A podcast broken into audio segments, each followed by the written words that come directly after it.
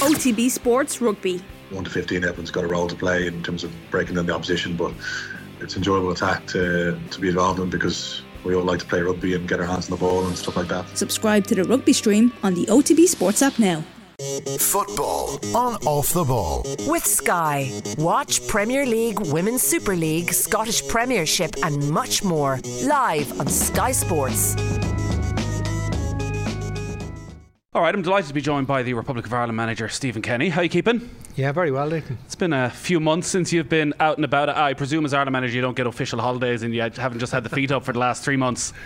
No, listen, it's uh, it's you know it's it's been an interesting period. You know, you get an opportunity to go get to the World Cup to see vital games and uh, and to see the players playing in England recently. So it's been uh, and to prepare, of course, for the forthcoming campaign. Uh, you got a good insight into both France and the Netherlands at the World Cup. Maybe at times a somewhat frightening insight into just how good they can be.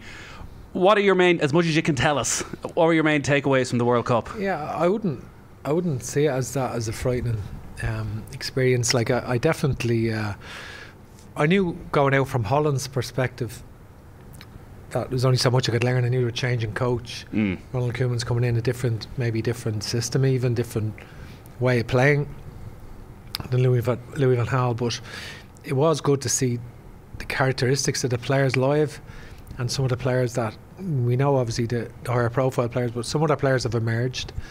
And it was good to see their characteristics, see them live, and see what they how they how they look live, and that was important. I think uh, with France,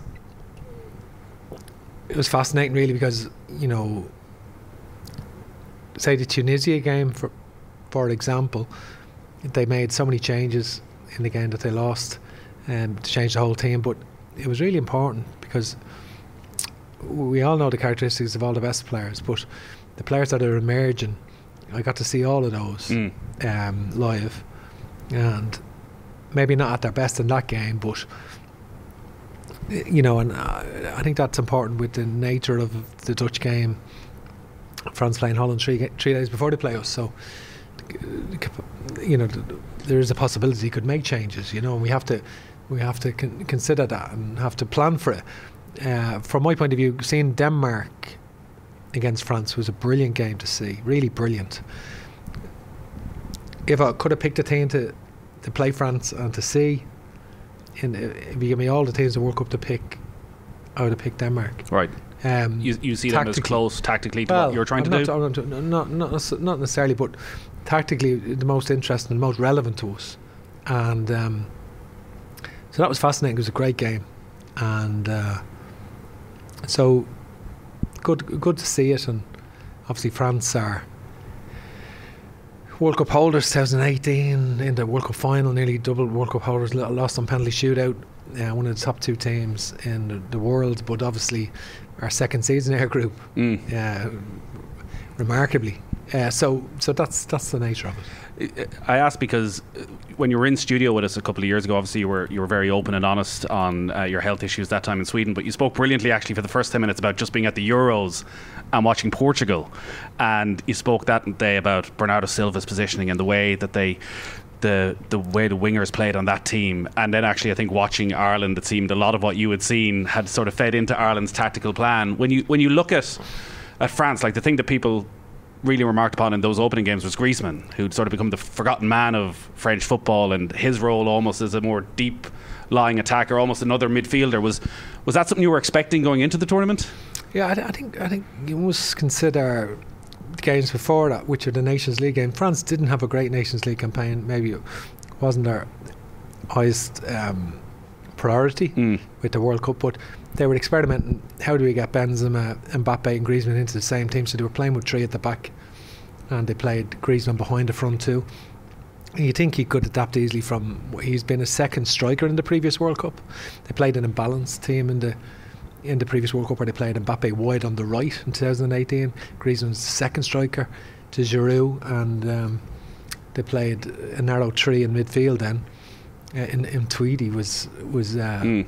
Matuidi was was uh, uh, narrow on the left to complement Kante and Pogba. Then, but um, in in you know they didn't get good results with that system with the three at the back. So traditionally, uh, obviously, Didier Deschamps has been played with a back four uh, at Monaco and, and certainly uh, with France, and they've been hugely successful. Um, so the evolution of that sort of fluid system with Griezmann in, in an eight, you know, as a an orthodox midfield player, really playing uh, as the most advanced of the three in midfield, but nevertheless, um, th- those would not have been characteristics people would have seen from before. Being an out and out striker, really, and uh, and he, like one that cost hundred million, Mm. you know, because that's that's was how job, that's yeah. how highly he was regarded, and he was uh, terrific for Atletico Madrid in those early years, and went to Barca then. But um, he had a he had the tempo France play at. Um, they, they they do rely on individual uh, brilliance, and um, he provided it. That bit of Deschamps thinking slightly differently then with the Griezmann and giving France something different. Like you don't get to the top of the game, the top of coaching the way you have without constantly learning and looking around for new styles, new techniques. When you're looking around now, when you're going to a World Cup, when you're going to matches, are there are there coaches that you're looking at who you feel really are at the forefront of things that maybe we don't know about, that maybe we're not focusing on, where it's you know, we look at Guardiola and Klopp all day long. Are there other names that, that you would look around Europe, look around the world and admire? It's not so much n- names as such. I admire teams really to watch, and um, I do think that there had been a lot of, uh, just in in my opinion, a lot of people said, well, you know, we must learn from Morocco. They have a way of playing, Mm. and Morocco are outstanding in the World Cup. There's no doubt. Um, we must learn from them, and they must be a blueprint for us in how we play. And I, it's a point of view, you know, with your respect. But I think Morocco were a country of 170 million. Obviously, they've had uh, diaspora really of all of those players from France and Spain, uh, you know, and and and other countries, and they played a certain way to get to the, the, the under a different coach to get to the the World Cup, and obviously played in a very counter-attacking style with some terrific players, but. I don't think they're necessarily it's relevant to us. I don't see the relevance with the characteristics of the players they've got to what we've got. I don't see that. But I think we can learn from the country. I think we can learn most from is Croatia. A country, four million people, World Cup final, World Cup semi-final, but okay, they've got some world-class players, hmm. particularly Modric, who's playing with Real Madrid. We don't have players playing at that level, but it's their intention to dominate possession. They never have an inferiority complex, and it's their intention, no matter who they're playing, to get a foothold in possession. They are never thinking about how can we sit and hopefully break and get something. They are thinking they played Brazil and they're looking to dominate possession.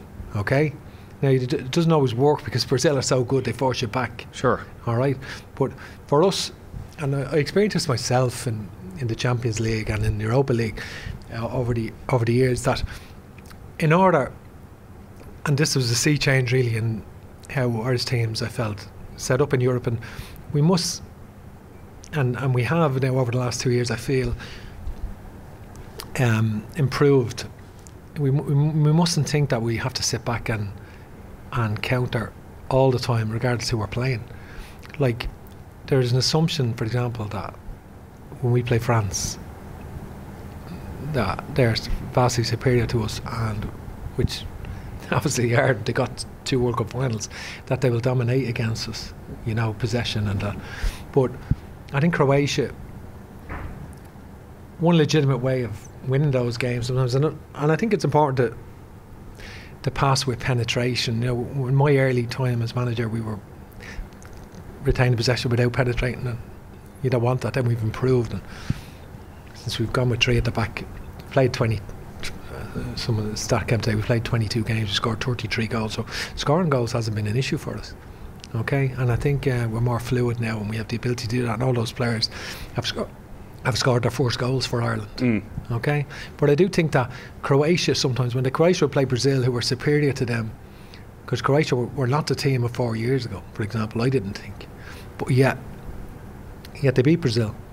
They created it. They, they without creating chance. So they dominated possession sometimes without penetration, and sometimes I found that myself in some of the European victories, it, it's a way of winning in, in dominating possession. You're not necessarily penetrating in any major way, but you're staying in the game for long periods through through through keeping possession. And we, we, we that's that's something that that uh, we must be confident in our ability to, to retain possession and to pass the ball the way we can. And we've got cutting edge players who can score goals. Well, that's when you look at Croatia and you look at Modric. Like it's a bravery that Modric has to get It's on the ball. It's not Modric, like just. you just- you just feel Croatia player. when when Modric It's- steps it's- away, not- they'll continue to play like that. Well, I think he's best, obviously the best player, but I think it's a mindset, and um, you know, and I think they've got players playing overall a higher standard than we have. I'm not, but I think it's. You know, Dynamo for Ireland as a nation, we need Dynamo Zagreb, we need Shamrock Rovers or Cork City or Derry City to be our Dynamo Zagreb. You know what I mean? And our Hajduk Split, particularly Zagreb, produce all these players. And obviously, with the academy system now evolving, and we're still, you know, it, it is it is um, in its infancy really in Ireland. But we need we need to produce players ourselves in the way that they have, you know. And then obviously they'll move on to the bigger the bigger leagues when they got the, get the opportunity. And I think. Um, I think Croatia are a really good model for us. Obviously, they don't have GAA or, or rugby in Mm. such a strong, in, in such a country of our size that, we have, and you know. But I think they're, I think we can learn a lot from them about their club model, but also the, uh, their mindset as well. You know that they they they trust them, trust the technical level of the players, and all our players, all our defenders now have come through. Like we've we've 18 players have come through, through our 18 players have come through our own system in the last two years. 18 players, Nathan. Like that's that's unprecedented, and uh, they've all come through our own system, and they're all good in the ball, and they're all technically decent.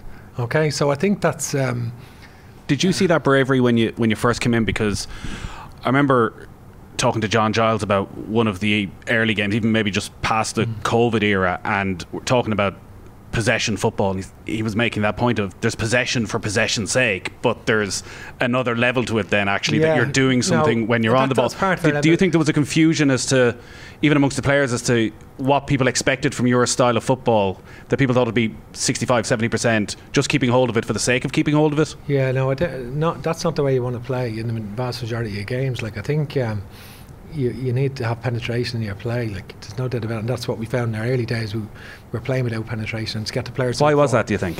Well, we just want midfield players looking forward and passing quickly, and you know, we want uh, maybe get. I mean, people watched uh, the early playing from the back of the early days through their hands. They were nervous of us and felt we were unsure doing it, but I never had any doubts that we've not, you know, we've not conceded any goals from playing out, and you know, we've obviously created a lot of chances with, with the goals, as we've said, but. Um, you know, from a sports science point of view, we brought Impect in, the German company, to measure our forward pass and just to validate, uh, you know, the and measure, you know, every player's for you know forward passing and their their range of passing, and you know, we did that just to verify what we see with our own eyes. You And when you present that to the players, are the players initially would they have been surprised by the lack of forward passing? Would they have thought that they were there Yeah, was I more just penetration than there actually just- was? Just through video clips, I think Mm. players see it, and we, you know, clip stuff and Keith Andrews and um, Stephen Rice as well, and you know, Dean Kiely. uh, Clip, we're clipping stuff all the time and just show, showing the players and the, the better ways we can do things. Is that a is that a, an inbuilt lack of confidence amongst Irish players that they I don't I feel that? Is it a no, technical don't- thing? I don't think it is. No, I think it's just. I think I don't think we can. Ha- we have that now. I think we we, we uh, although we did show for the first time we went back that way a little bit in the first half against Norway in in the last window Mm. where we didn't play quick forward quickly enough and in the second half we addressed that and created a, a lot more chances against a, a really good out possession team like Norway are. Norway have good players and obviously like a, a lot of these countries are producing like Norway are producing Odegaard and Haaland and um, Sweden are producing Kulusevski and Isak oh, and Isak, yeah, you know, and and Chikara. So the, a lot, a lot of a lot of good players, but I think from our point of view, the characteristics of our forwards two years ago when I took over, Nathan, when you looked at when David McGoldrick retired, then the characteristics are, are much different now, completely different. All of a sudden, we've got Adam Idah back fit and back run very very quick centre forward leads the line. We've got Michael Obafemi, we've got Chiedozie Ogbene, we've got Evan Ferguson who's come onto onto the frame. We've got Troy Parrott and Aaron Connolly who's injured at the moment. But as well as the other players that we have like Callum Robinson who's injured as well and Will Keane and so forth. But the the uh, all of those players have different characteristics than what we had before. Different characteristics, and that that enables us to play differently. Did you ever speak to David McGoldrick over the course of the past season about the potential of him coming back? no, no, I He's obviously in the form of his life. Listen, David's a tremendous individual. What a warm person. Um, really brilliant uh, person, but he, he had his reasons and, and he disclosed them to me, and I understand him. We have to respect him, and um, and you know he's prolonged his career now, and we wish him well. So just on the development of players, a couple of things. So Roy Barrett, when he announced he was leaving, gave a really interesting interview on funding and the lack of government funding for football since the turn of the century, and it working out about 100,000 euro per soccer club, twice that for GAA, three times that per rugby club.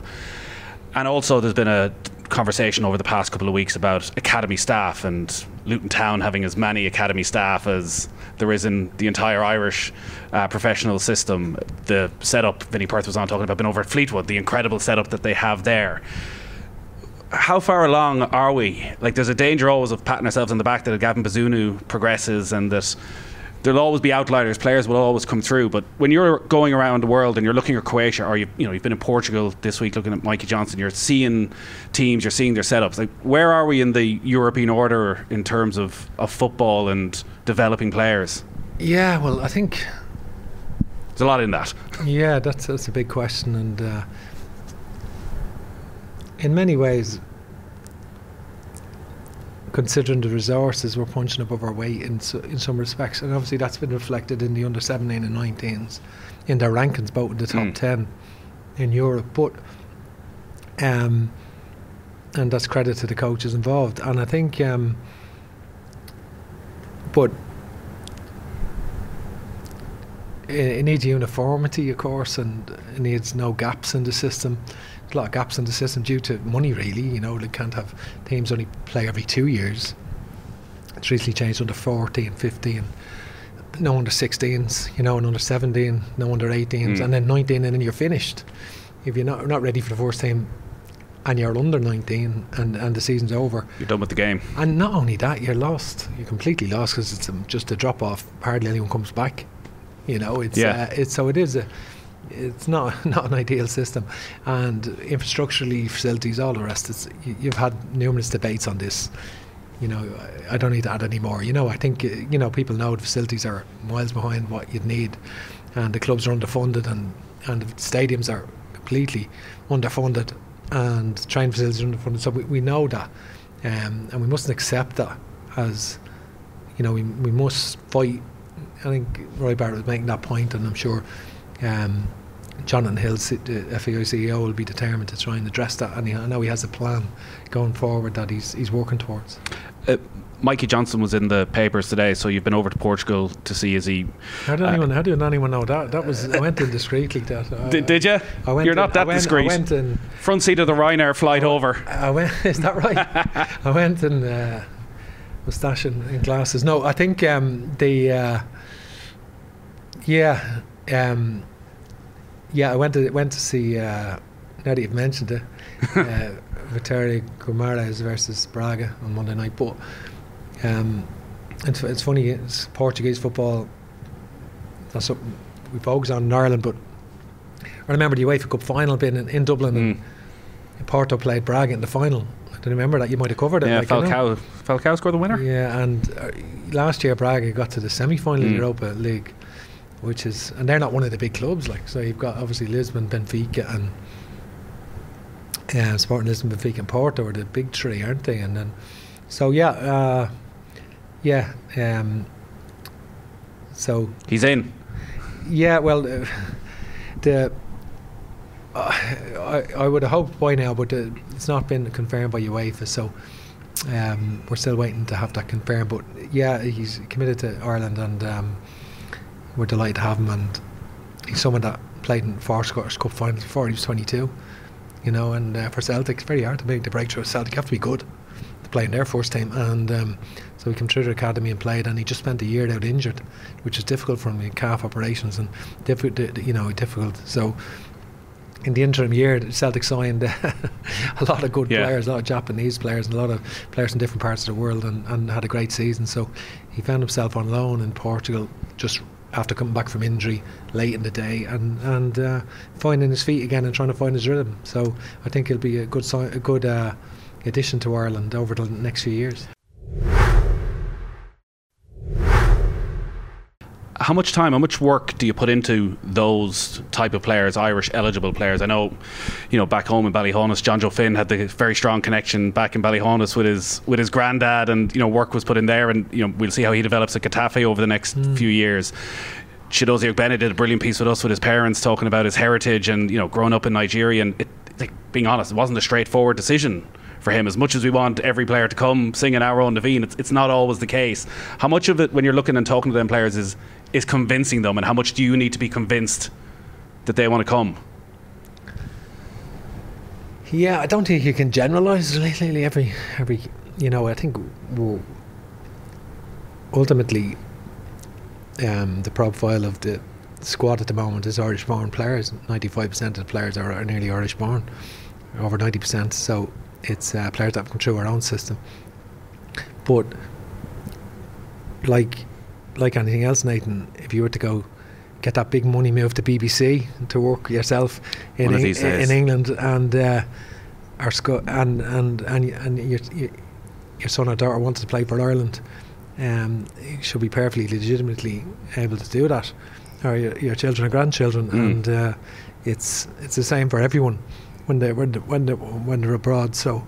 Um, the Josh Cullens uh, are very proud to play for Ireland, coming through the system, you know, and playing for Ireland from a young age and really coming through, and and, uh, and Callum Robinson and other players of that ilk, and you know, I'm sure Mikey, uh, um, his family are from Derry, so he uh, he, he look forward to, to, to, to linking up. quite a few news stories over the last few weeks. John O'Shea has come in as one of your coaches. Uh, there was a lot of rumours that maybe Anthony Barry was going to come back. Can you talk us through the process over the last few months as to? No, listen. I think I think the thing about it is that John O'Shea, when I was under twenty one manager, I spent four days at Reading.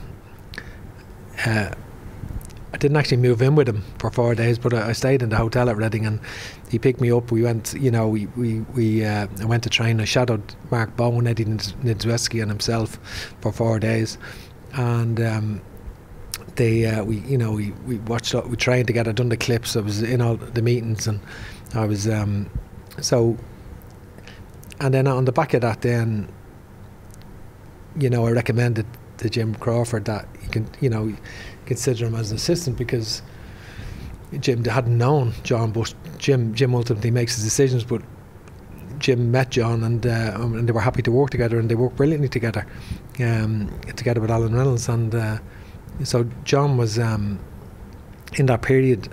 I think obviously he, he had an incredible career, 118 caps, great career at Manchester United and Sunderland and so forth, and um, he uh, great humility. John has, you know, I think there's no question about that. I think he, in the meantime he'd done his pro license and had done another course in UEFA, and obviously I would have met him on the pro license a bit because I, I presented a couple of things on the pro license and would have met him and, and stayed in contact. So for him, it was just making sure that he was ready himself, and uh, we want I wanted somebody who would fit seamlessly into the group because when John Eustace left.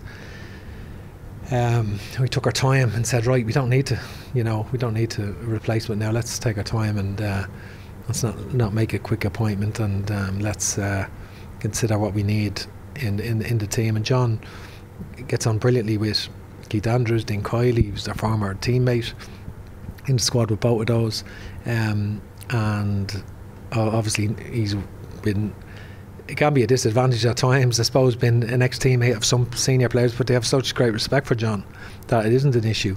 And with some of the younger players he's coached in the under 21s, he's had a campaign with with, with Jim Crawford and uh, with the under 21s and, and, and part of another, the previous campaign. So, so he's come come on, and uh, so ultimately, okay, decision was only made uh, recently, but he had to be sure that that's what he wanted to do. You know, from my point, I had to be sure that that's what he wanted Mm. to do. I did. You know, you know, for him, was his next stage in his career to be a manager, or was it to co- come and coach with the Irish team? And he, he's, he left me in no doubt that that's what he wanted to do. He wanted to progress with the Irish team, and um, and this is where he sees his future. How excited are you about Evan Ferguson's progress? Yeah, like uh, it, I, it's interesting because I, I do feel that the international team has helped elevate the status of a lot of players. You know, like I'm presuming Nathan Collins had the, play, the exposure to that Mm. early. Jason Knight, you know, Jason Molumby, all, all of those players really helped elevate them. You know, and and and some of the strikers as well. But not the case with Evan, because Evan missed out on. He's younger, obviously. Incredible, 2004 birthday, like, so he missed out on the international teams under 18 and 19 because because of COVID. Mm. So he wasn't wasn't able to play for Ireland, and he's really done this. He played a, a few games for the under 21s last year, but I remember speaking to Tom Mohan and saying, "What about Evan? How you know how, you know at various times under 19?" He said, "Stephen, I never had him because of COVID. You know, I never." You never actually got the pleasure of really being with him very, very rarely, you know, and um, so he, he he's gone to the old traditional route, if you like, come through. Bohemians into Brighton, he was in a last camp. He come on two two cameo appearances against Norway and Malta, and then the talk was at Brighton that he was going out on loan. And all of a sudden he got his opportunity, and he's already played Liverpool twice and beat Liverpool Yeah. twice, and played a lot of games, and he's done had a remarkable uh, start really to his career, and, and done very well. because you can claim to be a, something of a Nostradamus with this. Because I think when he made those couple of appearances back in November, you made some comments of, you know, people were questioning he wasn't playing for Brighton at the time. Why is he getting the international call up? And you had a feeling that by the time these games would come around, that he would be in a position to have played enough football. You didn't think it was going to be with Brighton, though. I wasn't sure, you know, I wasn't sure, but um, so far in his ear in the early stages of his career, he's made everything look quite easy. Mm. You know, he keeps things simple. He he protects the ball really well. He shields the ball well. He takes the ball in, makes good, simple decisions, good decisions in possession. Um, and It's hard to re- He's mobile. that he's only 18. he's mobile and his movement in the box is very good. His natural striker's instincts, and of course, he scores headed finishes, which fewer fewer strikers nowadays are scoring headed goals. Seen that in the under 21s against Israel in the first playoff. Brilliant headed goal, and uh, he has the ability to score headed goals, which is a, which is great off crosses to be able to do that. I was watching him in the Liverpool game where he got injured. I think you, uh, I think you might have been over at that game as well, uh, where Yeah. thankfully he didn't pick up um, as serious an injury as we all feared. Like again, that thing that he's only 18 and he's playing up against that quality of opposition. And if you were to ask someone to pick out the 18 year old on the pitch, you never would have picked him. Like he just, he's so big, he's so strong, he's so physical. Like, are we looking at a? We, we all say the next Robbie Keane. Like how excited? How excited should we all be? Um, like we couldn't have, we couldn't have um, envisaged him having such a dramatic introduction. You know, it's such a dramatic introduction. So, listen, we couldn't have, in the last camp we couldn't have envisaged Nathan Collins losing his place. He's been brilliant. Mm. He's playing so well, played so well for Wolves, and he's lost his place. So it can change so quickly, and um, so we we'll have to wait and reserve judgment still. He's uh, he's done well in a short period of time. He needs to stay injury free, and uh, he needs to keep working hard. He's a very humble lad, and he's determined to uh, to do well. Great family and great family support, and he's determined to do well. So hopefully he can continue to do well. you're not going to tell me if he's going to start against France, but I assume the fact that he's able to play in those sort of games in the Premier League and the FA Cup means that any concerns you would have had back in November about ability are those have been answered. Yeah, no, he, he has shown uh, uh, maturity beyond his years and uh, an understanding of the game, and shown terrific attributes and a good temperament. So he he'll be an addition to the squad for sure. It's a big year for you now. You're what 30 games in, which I think usually if it was a player we'd say established international at this stage, established international manager. There was a feeling pre-draw that it was qualification or bust essentially. That conversation has sort of changed. Have you spoken to people in the FAI about what's what's an acceptable campaign? No, no. I mean, it's our ambition to qualify. You know, it's we've built this team for the last two years, and um, I think uh, we always we want to get to Germany. That's been unbelievable. That without doubt, that's been the focus and the determination to do that. That's our ambition. We've been given an unbelievable group now that we weren't expecting in terms of France and Holland in the same group and Greece are very strong and Gibraltar. But regardless, that's the that's the draw. You can't complain about that. You have to accept it, and you have to go and uh, try and uh, have extraordinary nights and extraordinary results. And um, we've shown our ability to go against the top teams like Portugal, home and away, and match them really. And um, we can take confidence from that when we when we play the top teams. How would you compare yourself now, 30 games into when you got the job? What's the big change? I think the first eight or eight or ten games were obviously very COVID influenced at the time, but and we you know we did, weren't weren't successful for sure, you know. But as I said, um, I don't like throwing statistics because you can throw other ones back and you know. So, but you can see now in in that period, I think is we've won we've won out half our games in the last 14 games. We won seven. Um, I think it's in since that since our, since we got our first one, we've won eight, lost five, and drawn six or something like that. So we've gone out beat Scotland three 0 We've pushed them all the way in Hampden. Uh, contentious penalty decided in the end. We've uh, two tough games of Portugal home and away. We've been able to go up against Serbia. So the Ukraine away. So we've shown the capacity to be able to do that um, with the team playing out the way we are. So we just need to uh, get better. We're looking at ways how we can improve, constantly improve. We need to improve again in all aspects of um, our preparation. Now we're looking to improve, and um, I think the big thing for us last year, one of the big learnings for us. I don't even like the word learnings, but one of the, one of the big things You're a we proper manager now. one of the I, I can't believe I used it, but uh, one of the big um, things we learned last year was um, the six-week gap between the championship and the game against Armenia. The end of the championship, was was uh, you know we were that was our weakest performance against Armenia away, without a shadow of a doubt. And I think that six-week gap, you know, we, we get players that the monitors, all the all the stats support equipment. Damien Doyle, our fitness coach, he measured all their runs every day. We had all that kind of stuff. Uh, You're out with the window. It is difficult, uh, the transfer window, but or the international windows. But obviously, we've completely different preparation between that six week break now between uh, the end of the championship and the Greece game. Because all the players playing the championship now, bar one or two, Mm. and I think um, Does that feed into your thinking for this France game where, you know, you mentioned Nathan Collins, unless things changed, it'll probably be six weeks since he will have had a game. Matt Doherty might get some game time this weekend, but again, it could be six to eight weeks before he's played. There's quite a few players, again, as all seems No. to be the way. So what we're doing at the, after this, after the March window, we're having four days in, in two week within two weeks of the championship. We four days in England, four days training, right? So four nights in England. So an intensive training camp for the players from the championship. Also, then we booked a training camp in Turkey to prepare for the Greece game. So we've nine days in Turkey ahead of the Greek game. We've two, and then we travel and we've two days in Greece. We go to Antalya for nine days in preparation.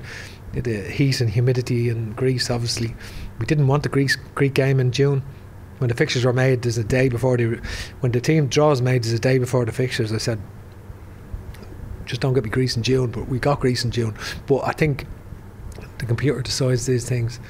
Um, So they tell you. They, they apparently, but they. But it is what it is. So we've got to prepare to the best of our ability, and obviously it's uh, we've got to go to Turkey, prepare there, heat, humidity, make sure we're ready for for that game, and then we play Gibraltar three days later. But I think so. That's that's uh, that that's massive for us this year. There's only eight games, only eight games between March and November. It'll be decided whether we're going to the Euros or not, or whether we're in the playoff, and or none of the above.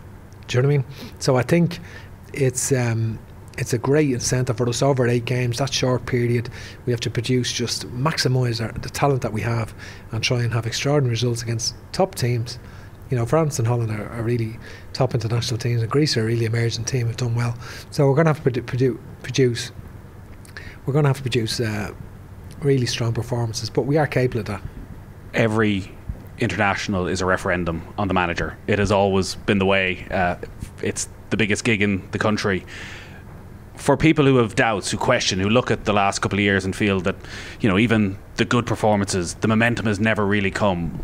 What do you say to those people who have doubts when they look at those eight games as to how you should be judged as Ireland manager? No, listen, I'm not trying to convince anyone. I, th- I think, from my point of view, people see, you know, obviously all the games are sellouts, right? So people are saying, right, we see what you've done. You've given competitive debuts to to Caoimhín, to Gavin, to Mark Travers, to Andrew Omobamidele, Nathan Collins, O'Shea, Jason Molumby, Josh Cullen, Jamie McGrath, Chiedozie Ogbene. I think there's a uh, there's, Jason a, Knight, there's a real recognition Jason of that Knight, amongst Irish and, football and, all, fans. and the five but- forwards, right? But there's a frustration. The, the Armenia You know- game is the one that stands out again of that bit of just struggling to get that extra step of Yeah. momentum. Where people thought in that game, well, this is a Yeah. match against lower ranked opposition where we will show what Ireland are about, and then Which, which there's a Armenian one are we setback. talking The, the second, the second, one, yeah, at home, yeah, which you yeah. win, where you're two 0 up, and it almost you almost end up Yeah, blowing no, it. I know. Listen, that was. That It was, felt like there was a, di- a different atmosphere that at the end that was, of. a, that was a tough game. Like Hmm. we didn't. It wasn't one we celebrated. Like we won three two, and it wasn't euphoric. You know, that's for sure. You know, at the end of that game, yeah, I think we're all in agreement there. Um, I think. Um, but nevertheless, it was important. Like Armenia had won a group. Like for example, when Ireland played Georgia in the previous campaign, they drew uh, over the years had Georgia nil all and one one nil in the previous campaign, nil all and one nil. But Armenia won the group with Georgia in it, so um, they're not they're not. In, in, they've improved, but in that game they didn't look like doing anything, and we were well in control and well. So it was a shock to us in that game, and you know that that can't happen again. I think we obviously learned things in that game and uh, our our dynamic sort of holding midfielders at that stage, Josh Cullen, Jason Molumby weren't weren't there on the pitch, but I think and our attacking we were a little bit indisciplined from our our back three. We were looking to get forward and get a third goal, which you know. And I have to take responsibility as that for man- as manager. You know what I mean? That's I look at myself with that regard. You Mm. know. Do you, do you Uh, accept that when people look at a performance like that, that that that, stuff has got to stop now? Well, I think I think that. Uh, no, I don't. I think you know we were in control for large parts of that without being. They they were a low block. They were difficult to break down. We were two 0 up. and We were comfortable, and we conceded two quick fire goals. But we got the winner, and that was important. And we won won a tight game, and that, that's what we've got to do. We've got to continue to win the tight games because we we didn't. Uh, previously in the Scottish game, we lost to a to a to a controversial penalty. And we we benefited from that in the, with a penalty in in the home game, and we got the winner. Mm. How excited are you for France? Yeah, no, I am. Uh, it's um, that's a great game. You know, I think um, it's great history between France and Ireland. Obviously, Not that great. well, John, John Giles, who you have a great relationship with, obviously he had a famous win as a Mhm. manager of against France. You know, and for, as a player manager against France, and you know, certainly, um, obviously John O'Shea and, and Keith Andrews, of course, were were playing in the. In the in the in the, in the you- more you, famous, Are you, going to, are you going to play that game the night before the, for the players and say this is all still about revenge for these two guys? Is that John O'Shea's first team speech? Do it for me. you know so i think uh, that's that's well documented and uh, so for us it's a, tactically we've got to think about the game but there'd be no doubt the players will be motivated the support will be, be tremendous. And we just got to make sure that we uh, we you know we perform without fear on, on that day because that'll be obviously the best possibly the best team in the world um, coming here and you know some some really uh, brilliant international players, and we'll have to be at our best to, to get a result. Football on off the ball. With Sky. Watch Premier League, Women's Super League, Scottish Premiership, and much more live on Sky Sports.